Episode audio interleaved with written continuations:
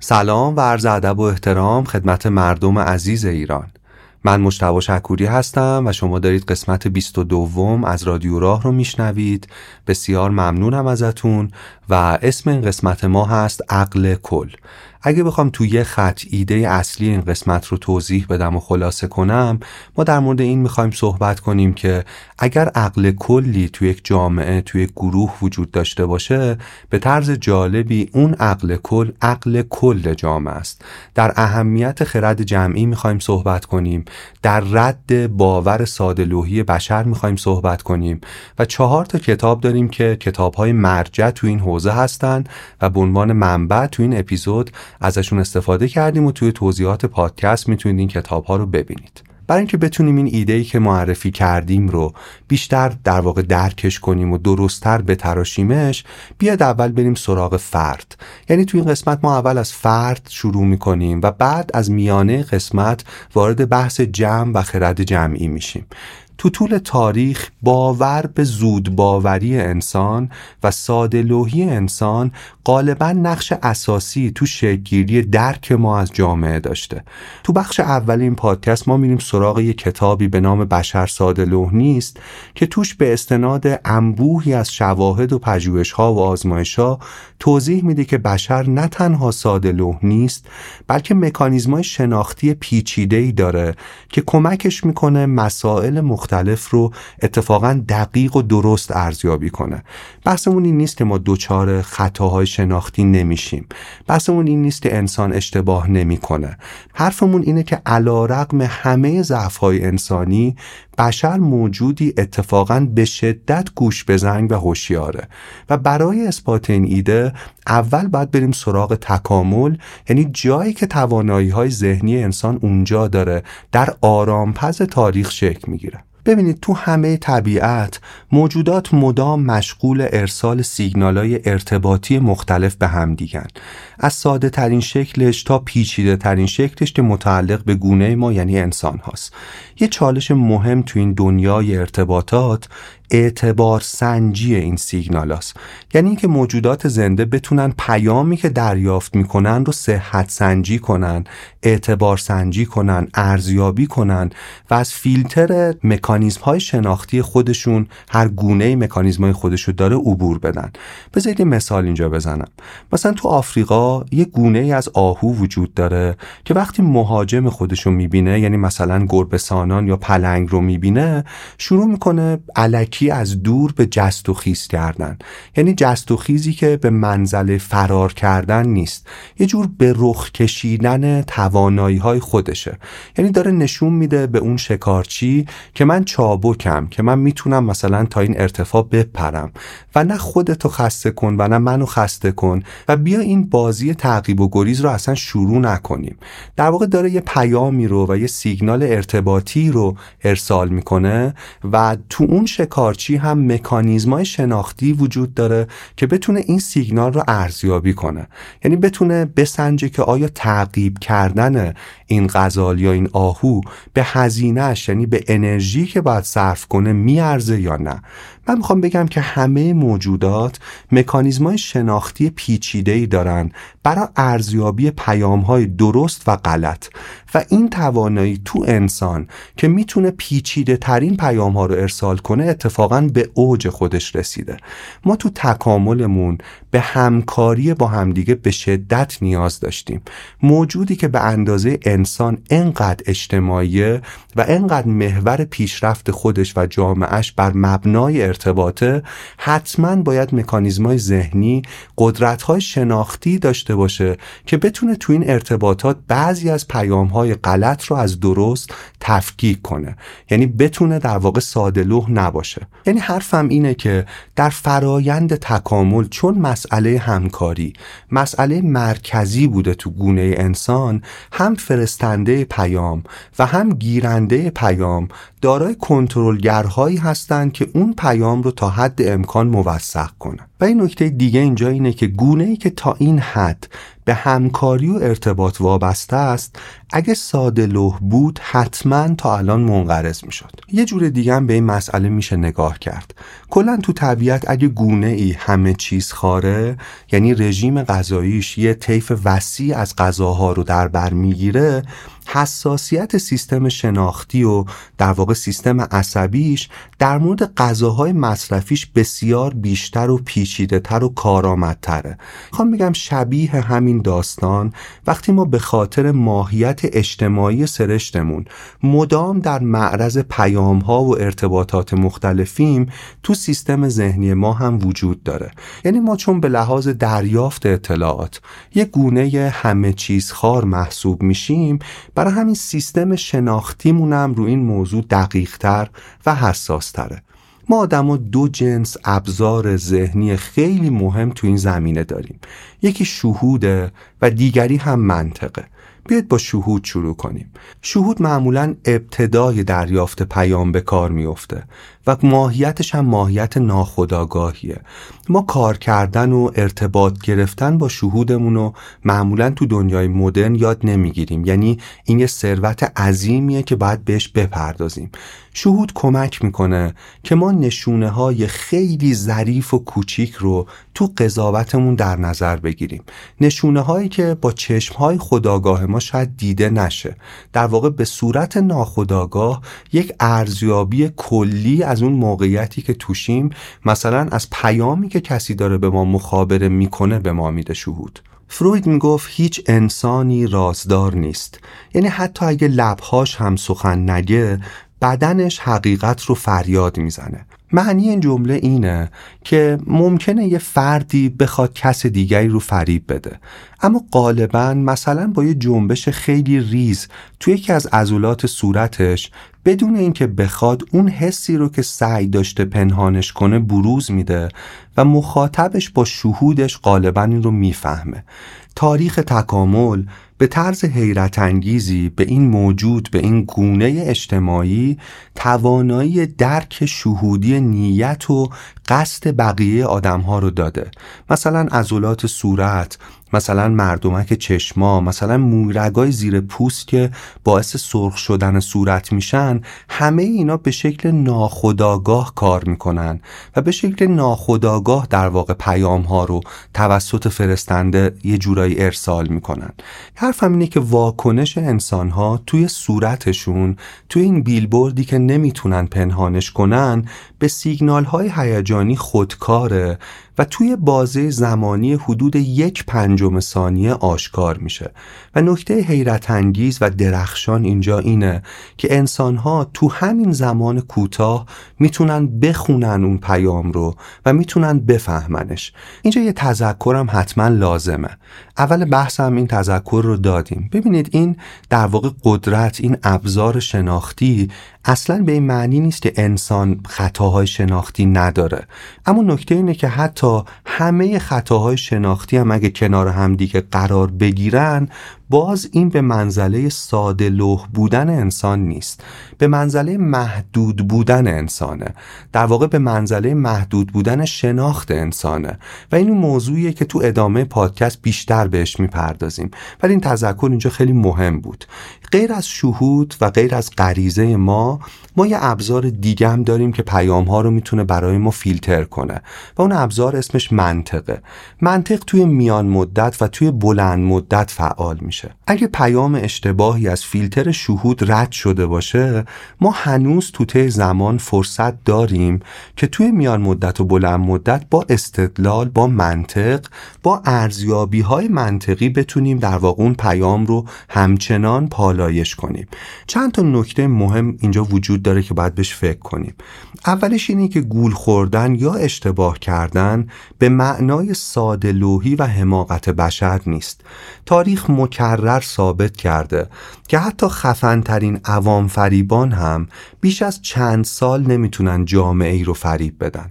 مثلا با بررسی گزارش های سرویس اطلاعاتی خود نازی ها به وضوح این آشکار میشه که از سال 1940 به بعد شهروندان آلمانی به اذعان دستگاه اطلاعاتی خود نازی ها دیگه تقریبا علاقه ای به شعارهای پیشوا و حزب نازی نداشتن. اگه تکرار یه شعار تنها عامل مؤثر تو رشد تعصب در یه نقطه ای بوده جایی که چگالی این پیام ها بیشتره پس باید تعصب هم بیشتر باشه. اما این پژوهش‌ها کاملا خلاف این رو ثابت می‌کنن. اینجا یه سوال دیگه شاید پیش بیاد و اون اینه که در مورد سربازهای آلمانی که تو صحنه نبرد میجنگیدن چی میشه گفت؟ بیشتر مسئله سربازها همدلی با گروه های کوچک همرزمی بوده که به واسطه تجربیات مشترک تلخ و دشوار بینشون پیوند صمیمی شدیدی ایجاد شده بوده. یعنی بررسی ها نشون میده که اطلاعات این سربازها از ایدئولوژی آلمان نازی از آرمان پیشوا بسیار ناچیز و کمرنگ بوده. یعنی می‌خوام بگم موفقیت نازی ها تو همراه کردن جامعه با خودشون دلیل اصلیش دستگاه عجیب و غریب تبلیغاتی نازی ها نبوده. بلکه تعصبات و زخمای مردم سرخورده از جنگ جهانی اول بوده. و تازه این موفقیت هم تو همراه کردن جامعه عملا فقط کمی بیشتر از یک دهه طول کشیده. برای درک عمیقتر این موضوع بهترین منبع مطالعه خوندن راجع به متن گزارشاییه که زندگی روزمره مردم رو تو زمونه این ساختارهای استبدادی توصیف می‌کنن. در واقع گزارش های رسانه های رسمی این ساختارها خیلی نمی‌تونه ما رو به حقیقت نزدیک کنه. کلا چیزی که با دونستن راجع به زندگی مردم تو این جوامع تو این ساختارا میشه فهمید اینه که به طور کلی راجع به قدرت اثرگذاری تبلیغات چه تو سیاست چه تو دنیای تجارت و کسب و کار بیش از حد اقراق شده. واقعیتی که بسیاری از کسایی که کارشون تبلیغات خیلی زود بهش پی می‌برن اینه که واقعا مجاب کردن مردم کار بسیار سختیه. خلاصه حرفمون اینه که زود باوری بشر رو نباید زود باور کرد. تو تاریخ تقریبا تا قبل از عصر روشنگری اتهام زودباوری بشر کارکرد اصلیش توجیه شرایط ظالمانه و حق قائل نشدن برای انسانها بوده. در این حال مهمه که بگیم اگه انسانها تفکر انتقادی و منطقی رو یاد بگیرن بهتر و هوشمندتر هم می‌تونن عمل کنن و جامعهشون رو می‌تونن بهترم بسازن. حرفمون تا اینجای پادکست این بود که بشر ساده نیست. اما این نباید ما رو از یه مشکل بزرگ قافل کنه. بزرگترین مشکل انسان بزرگترین باگ آدم ساده نیست بلکه محدودیتشه. اینه که به عنوان یه فرد فقط یک چشم انداز به موضوع داره. و سوال مهمی که تو ادامه این پادکست می‌خوایم بهش بپردازیم اینه که آیا برای این ماجرا برای این مشکل راه حلی وجود داره؟ آیا میشه بشر از مشکل محدودیت شناختیش تا حد امکان فاصله بگیره حامی این قسمت از رادیو راه دیجیکالاه و این قسمت از طرف رادیو راه و دیجیکالا با افتخار تقدیم میشه به مردم عزیز و سربلند ایران. تو پایان پارت اول این اپیزود پرسیدیم که انسان چطور می‌تونه از محدودیت های شناختی خودش فراتر بره. پاسخ این سوال مهم در یک کلمه جمعه. در واقع تفکر گروهی کمک می‌کنه انسان از چشمانداز محدود خودش فراتر بره. پژوهشان نشون میدن گروه ها تو شرایط مناسب به شدت به طرز چشمگیری باهوش عمل می‌کنن.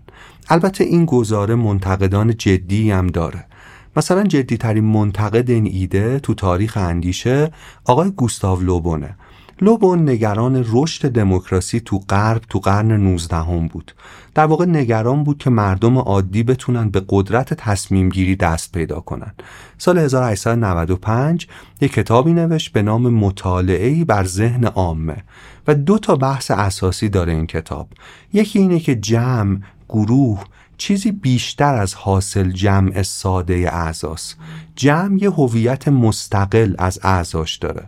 و بحث دومش هم این بود که این هویت جمعی می‌تونه شجاع یا ترسو باشه اما به نظر آقای گوستاو لوبون هیچ وقت نمی‌تونه باهوش باشه. 120 سال بعد از نوشته شدن این کتاب ما با انبوهی از شواهد می‌دونیم که نکته اولش درسته. یعنی گروه هویتی متمایز از هویت اعضاش داره از افرادی که تشکیل دهندشن داره که البته به طرز عجیبی همزمان هم وابسته هست به اعضاش همین هویت گروهی مستقل از اعضاست. و این نکتهش درسته. اما بحث دومش راجع به باهوش نبودن جمع کاملا غلطه. برعکس نظر لوبون اگه جمع به اندازه کافی بزرگ باشه.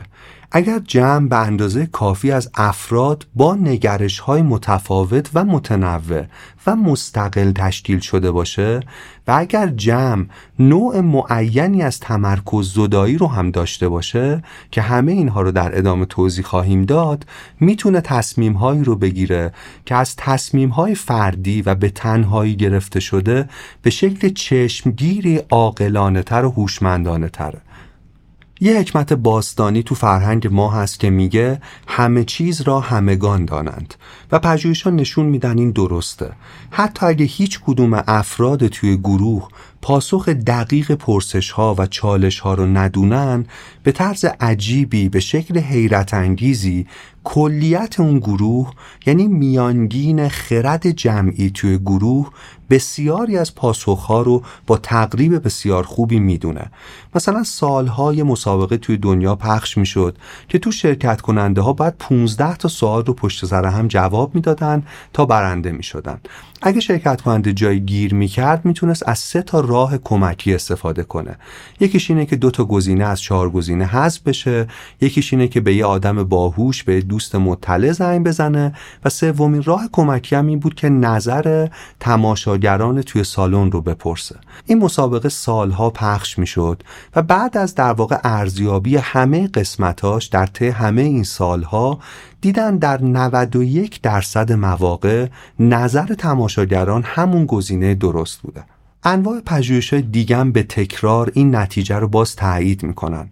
مثلا پژوهش های مثل حد زدن دمای یک اتاق وقتی از آدم ها از گروه مختلفی از افراد این رو پرسیدن دیدن حدس هر کدومشون شاید دور باشد درست نباشه دقیقا. اما میانگین حدس گروه وقتی همش رو با همدیگه جمع می‌زنن و میانگین می‌گیرن به دمای واقعی اتاق خیلی نزدیکه. همین پژوهش ها تکرار شده راجع به مثلا تعداد شکلات های توی شیشه راجع به وزن یک گاو راجع به چگونگی بیرون اومدن از یه هزار تو مسیر و راه حلی که جمع باید پیدا کنه.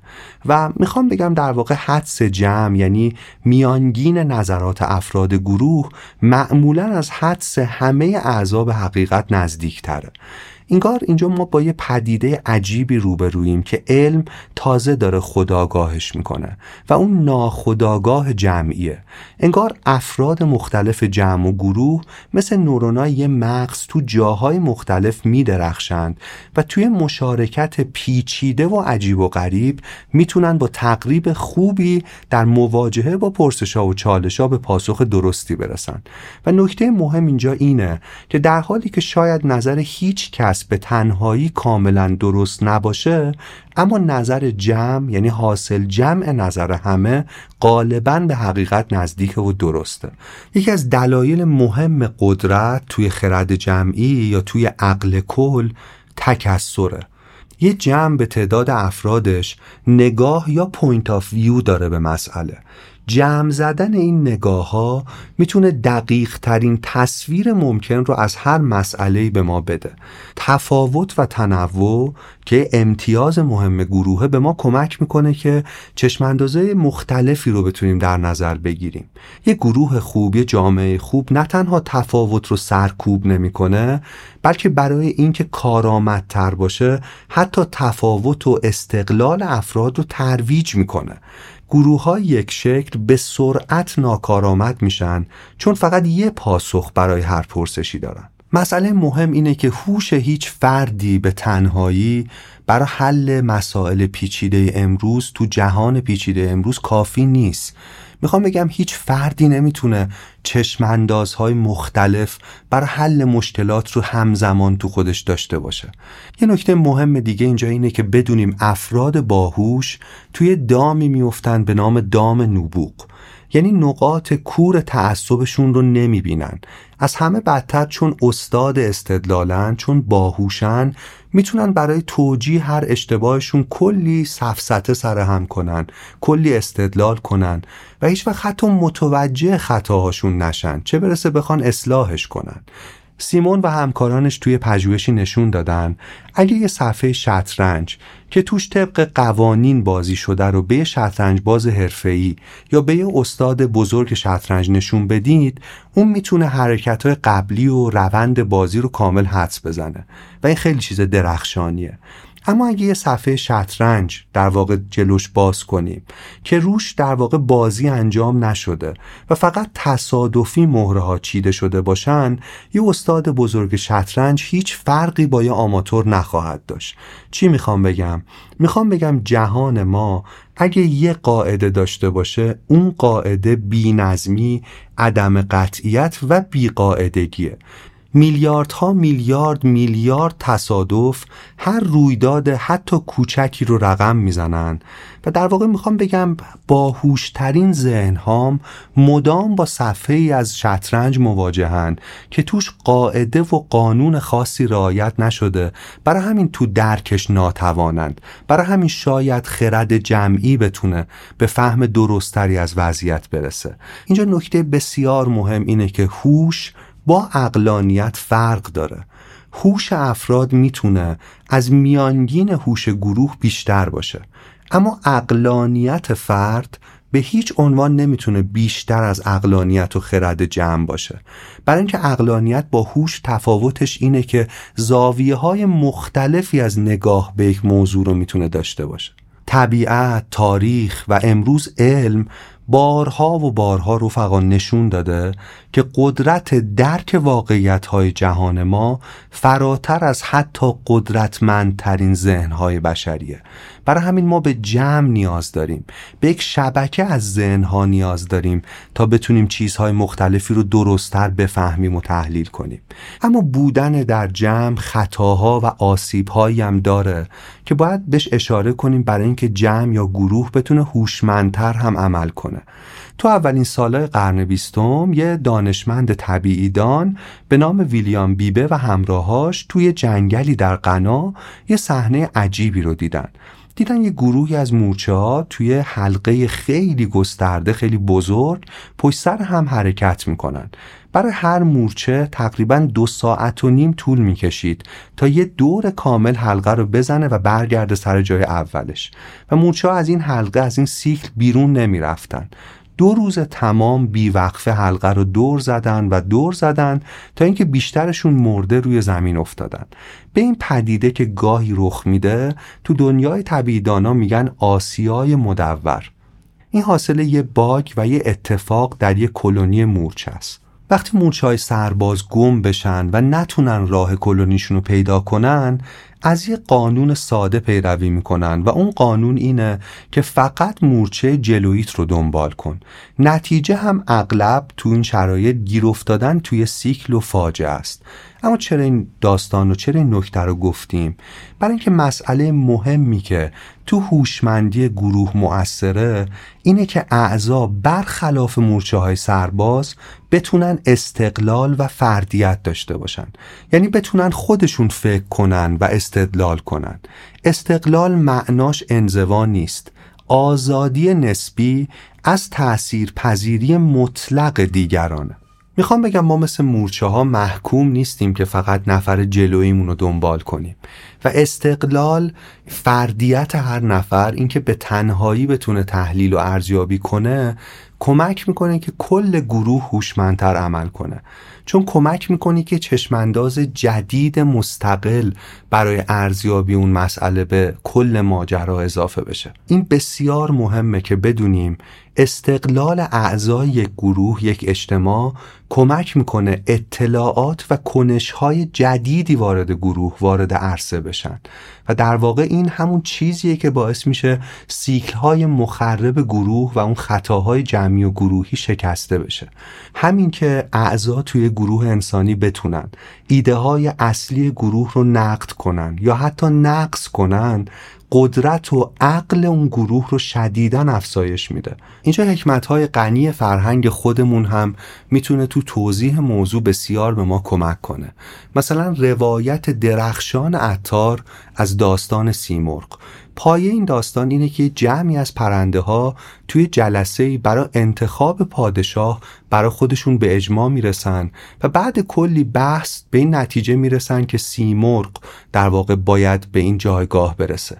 برای پیدا کردنش به راه میفتن اما تو راه هر کدومشون به یک دلیلی جونشون رو از دست میدن و در نهایت در آخر قصه فقط سیمرغ به سیمرغ می‌رسند و اونجا تازه می‌فهمند که به تعبیر عطار طالب و مطلوب یکیه چون اون سی تا مرغ در واقع خود سی مرغند در واقع سی تا پرنده کوچیک با بالهای ضعیف که به سمت تعالی پر می‌کشند و تلاش می‌کنند عملا سی مرغ رو می‌سازند.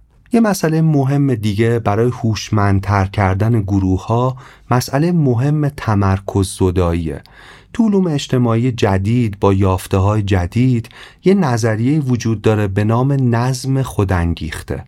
نظم خودانگیخته حاصل برهم کنش به ظاهر ناهماهنگ و بینظم مجموعه متنوعی از نیروهاست که در واقع با عمل تک تک این نیروها تک تک این اعضا این نظم خودانگیخته محقق میشه. اما در کل ورای کنترل و عمل تک تک اونها هم هست. نظم خودانگیخته حاصل میلیاردها عمل انسانیه که به نظر می‌رسه حاصل یه ذهن توانای همه چیز دانه. اما در واقع در حقیقت هیچ انسان منفردی نساختتش یا هیچ انسان منفردی کل این نظم رو اراده نکرده. این نظم خودانگیخته یه جورایی در واقع با ناخداگاه جمعی یک گروه یک جامعه ساخته میشه.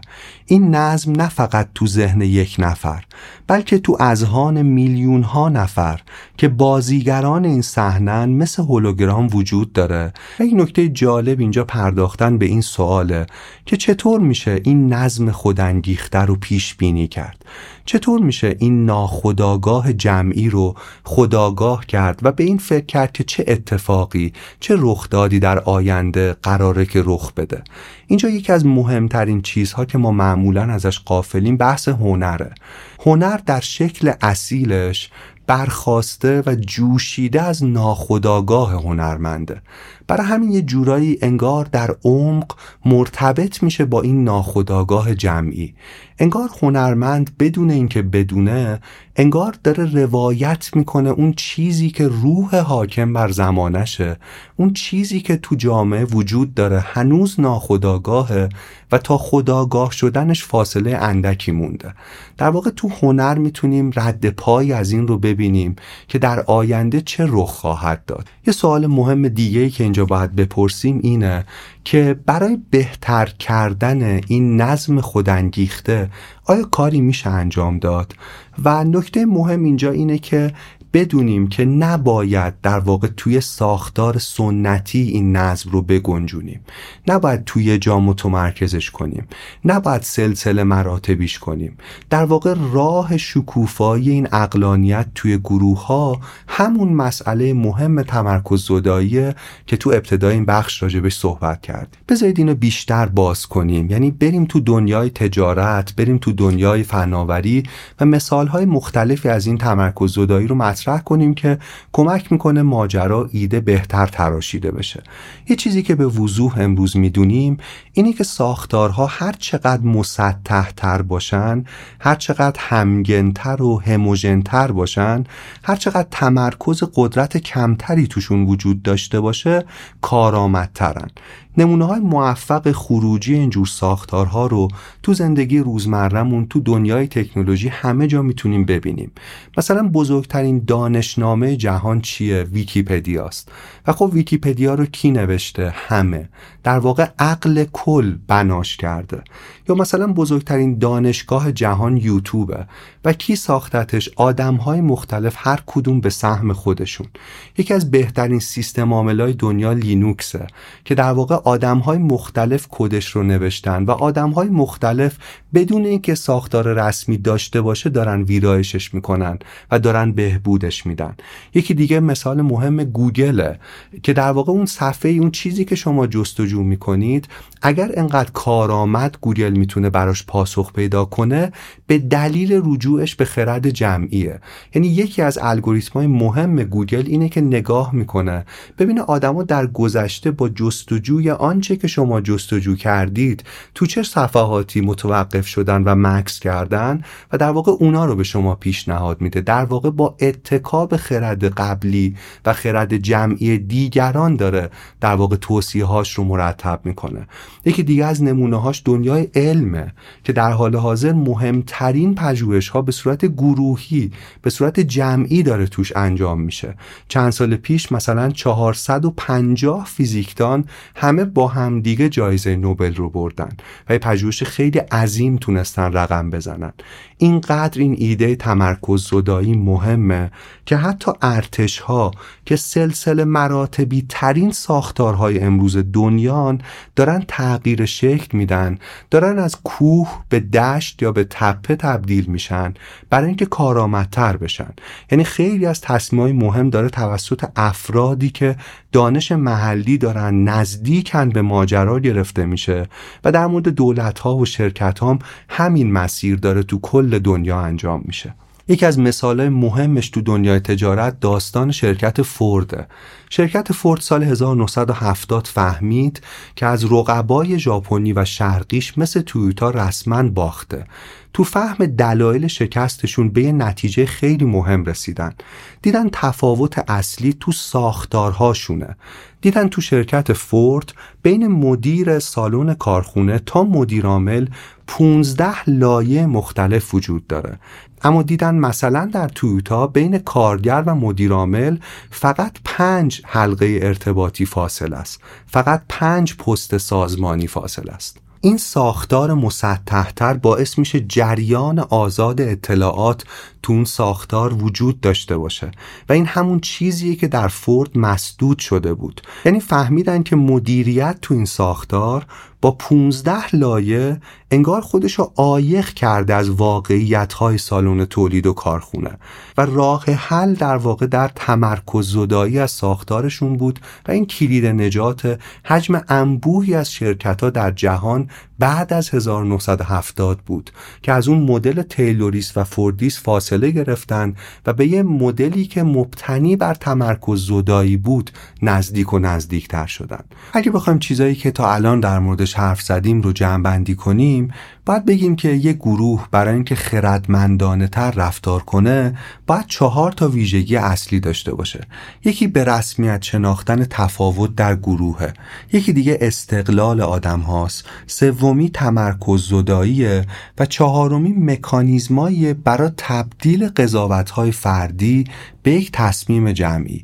این چهار ویژگی مهمترین دارایی های یک اجتماع انسانی برای شکل دادن خرد جمعیه. خرد جمعی مهمترین ابزار یک اجتماع برای روبرو شدن با چالش هاشه و گفتن ازش و دونستن دربارش به ما کمک می‌کنه تا از محدودیت های فردیمون فراتر بریم و تو کالبد یک جمع بتونیم هوشمندانه تر و مؤثرتر فکر کنیم و عمل کنیم. رادیو راه